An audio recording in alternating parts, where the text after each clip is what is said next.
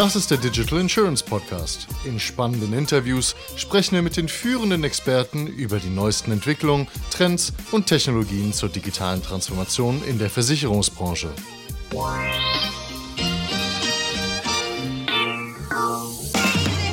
Liebe Freunde, willkommen zu den Insurance Insights. Wir waren 2021 auf der Innovario und in dieser vierten Ausgabe spreche ich mit Marian von Amodo über deren Lösung, um Smartphones von Nutzern in leistungsstarke Telematiksensoren zu verwenden.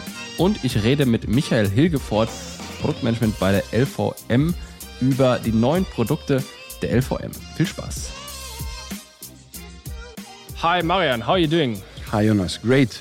What are you guys up to and what company are you with here? I'm from Amodo. I'm the CEO of Amodo Company. We are a Croatian company based in Zagreb, and Okay. we are active in the domain of usage-based insurance since 2013. So, what exactly is it that you guys are doing? So, usage based insurance, what's that? Well, you know, the users are more and more expecting personalized products, personalized services, and in order for insurance company to be able to deliver personalized products and services, they simply need to learn more personal information about the users themselves. And what we developed is actually a technology that extracts behavioral and usage data from smartphone sensors, and in that way gives valuable insights to insurance companies that can, in exchange, offer personalized usage-based insurance products. So, that is, for example, if I was driving in a car and if I had an accident, then my sensors from my smartphone could sort of infer or kind of create or analyze, understand how I've been driving before and how I've been driving in the past, and, and whether my driving styles going forward are um, causing issues or more risky than normal. Absolutely. Actually, biggest part of our deployments are in the domain of, as we call it in the industry, pay how you drive or pay per mile. Right. Everything is smartphone based only. There Yeah. are no needs for any devices, SIM cards that's considered to be a legacy technology. And we deliver these solutions based on a smartphone only. However, we also see the recent market trends going in a direction of using this data for the home insurance and other P&C insurance products as well. So, how would that work with home insurance and P&C in general?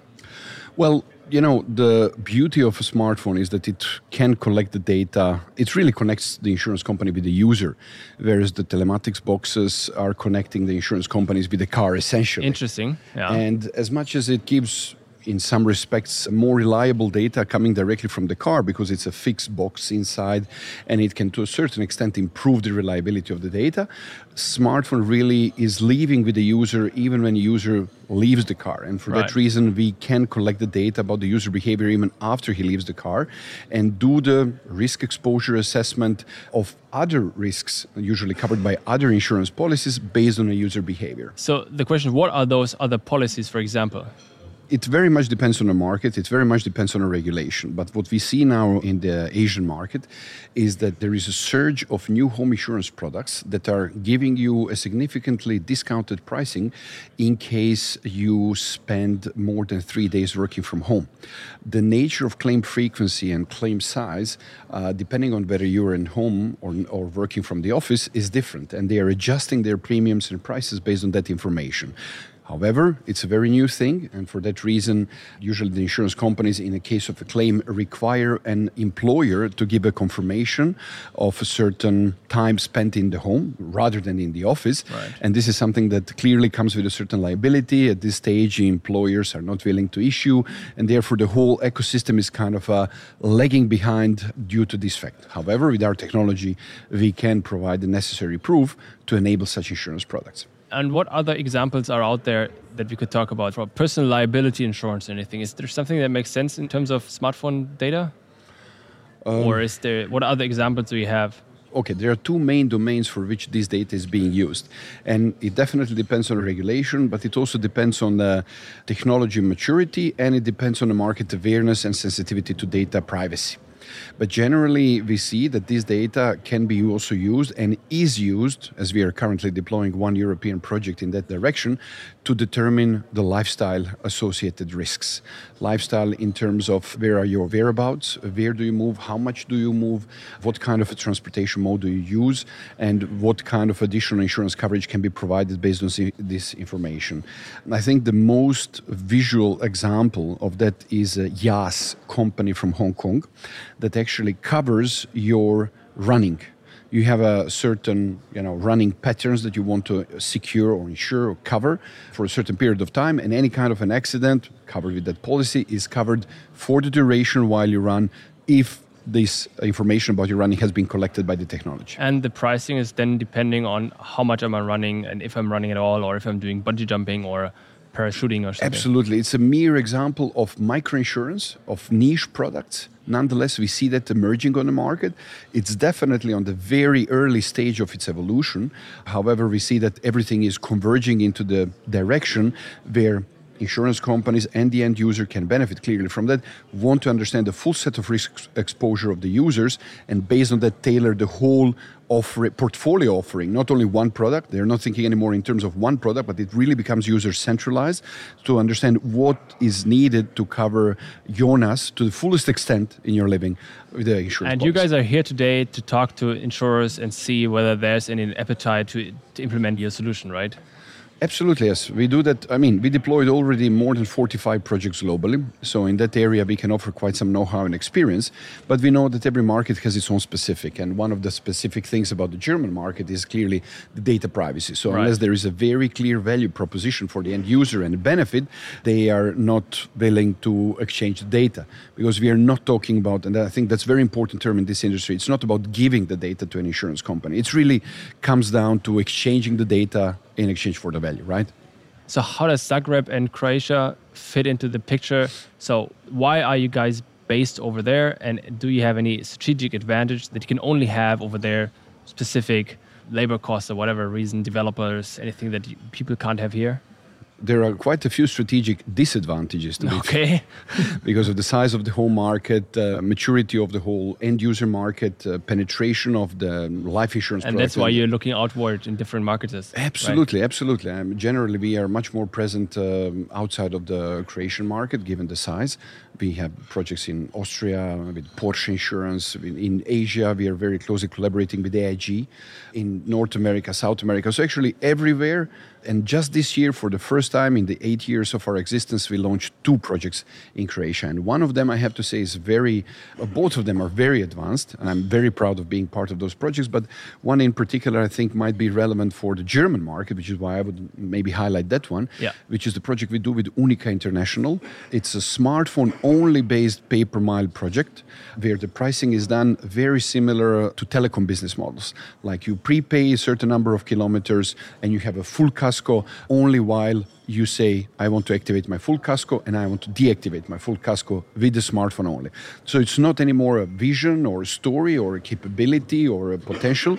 It's a living project in Croatia we do with UNIQA International. And speaking of starting in a small country, what I found is that if you are as a startup founder or a company founder or whatever, starting in a small company, you are immediately forced to think outside of this country and are forced to internationalize more so than people starting in Germany because the German market is large enough to sustain a certain number of businesses, but then again is not large enough to have like a global large company. So while companies started in small countries are forced to internationalize earlier and focus on international and global markets early on and sort of build this into the DNA, companies in Germany don't have that from the beginning and only need to develop it in order to continue growing. You know what I mean? And do you see that as well? That this is an advantage of a small country that you have to internationalize quicker? Absolutely. I mean, we are considered to be born global Yeah, exactly. out of necessity.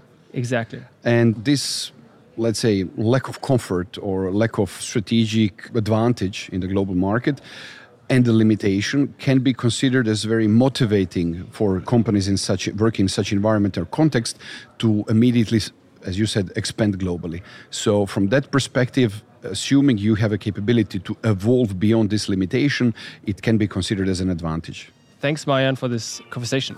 thank you Jonas. Hi, Michael. Wer bist du? Was machst du? Ja, ich bin Michael, ich äh, arbeite im Produktmanagement der LVM Unfallversicherung.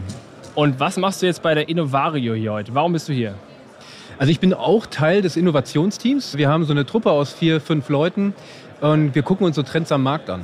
Wie zum Beispiel, oder sag mal, Ja, welchen also- Trend hast du jetzt kürzlich gesehen? Parametrische Versicherung. Was uns zum Beispiel aufgefallen ist, digitale Unterschriften. Okay. Jetzt gerade so Corona-Pandemie, ja, man kann nicht zum Kunden. Wir leben natürlich von Vertrieb. Ja. Und solche Themen sind natürlich spannend. Wie, wo geht die Branche hin? Und das heißt, Hast du gerade gesagt, dass du Teil eines Innovationsteams bist oder ist? Genau, wir sind sozusagen Beobachter, schauen, wo sind Trends, die für uns relevant sind als Abteilung, die für uns im Vertrieb unserer Unfallprodukte relevant sind. Da schauen wir hin, ja. Und was kommt jetzt als nächstes oder was ist jetzt ein Trend, wo du sagst, okay, das ist also Signatur macht Sinn. Was setzt ihr um? Was ist in eurer Pipeline drin? Was kommt als nächstes? Worüber kannst du reden? Ich kann noch nicht über ganz viel reden, weil wir haben dieses Jahr erst einen neuen Tarif gelauncht und wir werden wahrscheinlich nächstes Jahr vorbereitend tätig werden. Aber zum Beispiel habe ich gerade mit einem netten Herrn auf der Innovario gesprochen zum Thema App und Reha-Maßnahmen, mhm. also Physiotherapie-Apps. Solche Themen sind natürlich auch spannend für einen Unfallversicherer, wie man zumindest den Kunden dort helfen kann. Ne? Also nach dem Unfall wieder fit zu werden. Wie hoch priorisierst du solche Themen wie Unfallversicherung oder Reha-App bei euch ein? Wie wichtig ist das verglichen mit anderen Sachen? Also für uns hat das Thema Reha und den Kunden wieder fit zu machen extrem hohen Stellenwert. Also das muss man wirklich sagen. Also das ist für uns ein Kerngedanke. Es ist nicht der Kerngedanke, komm, schmeiß noch mal eine halbe Million und noch mal mehr Geld auf den Markt. Das können natürlich auch alle anderen. Aber die LVM versteht sich da wirklich als Kümmerer und will den Kunden auch dort weiterbringen und auch an seiner Seite stehen. Und ist da ein Business Case dahinter? Das haben wir nämlich auch vorhin und wahrscheinlich habe ich mit dem gleichen Kollegen gesprochen. Wie hieß die Firma, weißt du es? Ich meine, es war eCovery. Ja, genau, mit dem Kollegen habe ich auch gesprochen.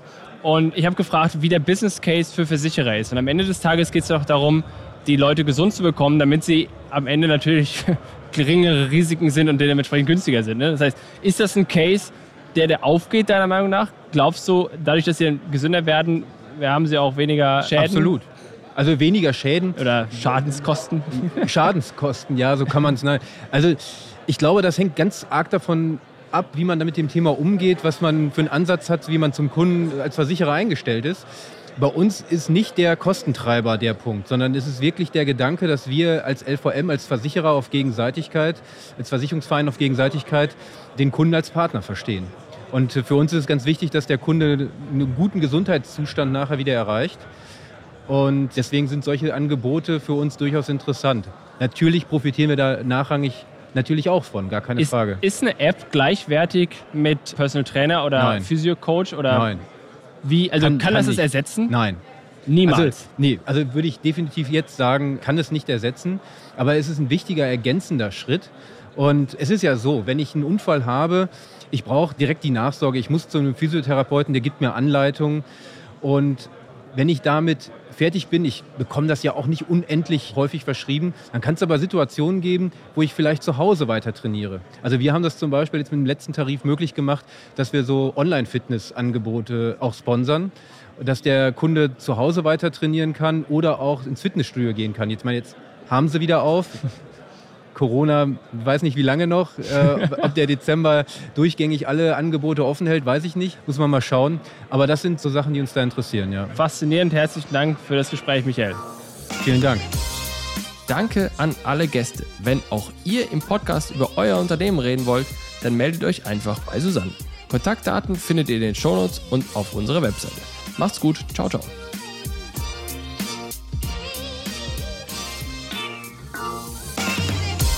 Das war eine weitere Ausgabe des Digital Insurance Podcast. Folge uns bei LinkedIn und lass eine Bewertung bei Apple, Spotify und Koda.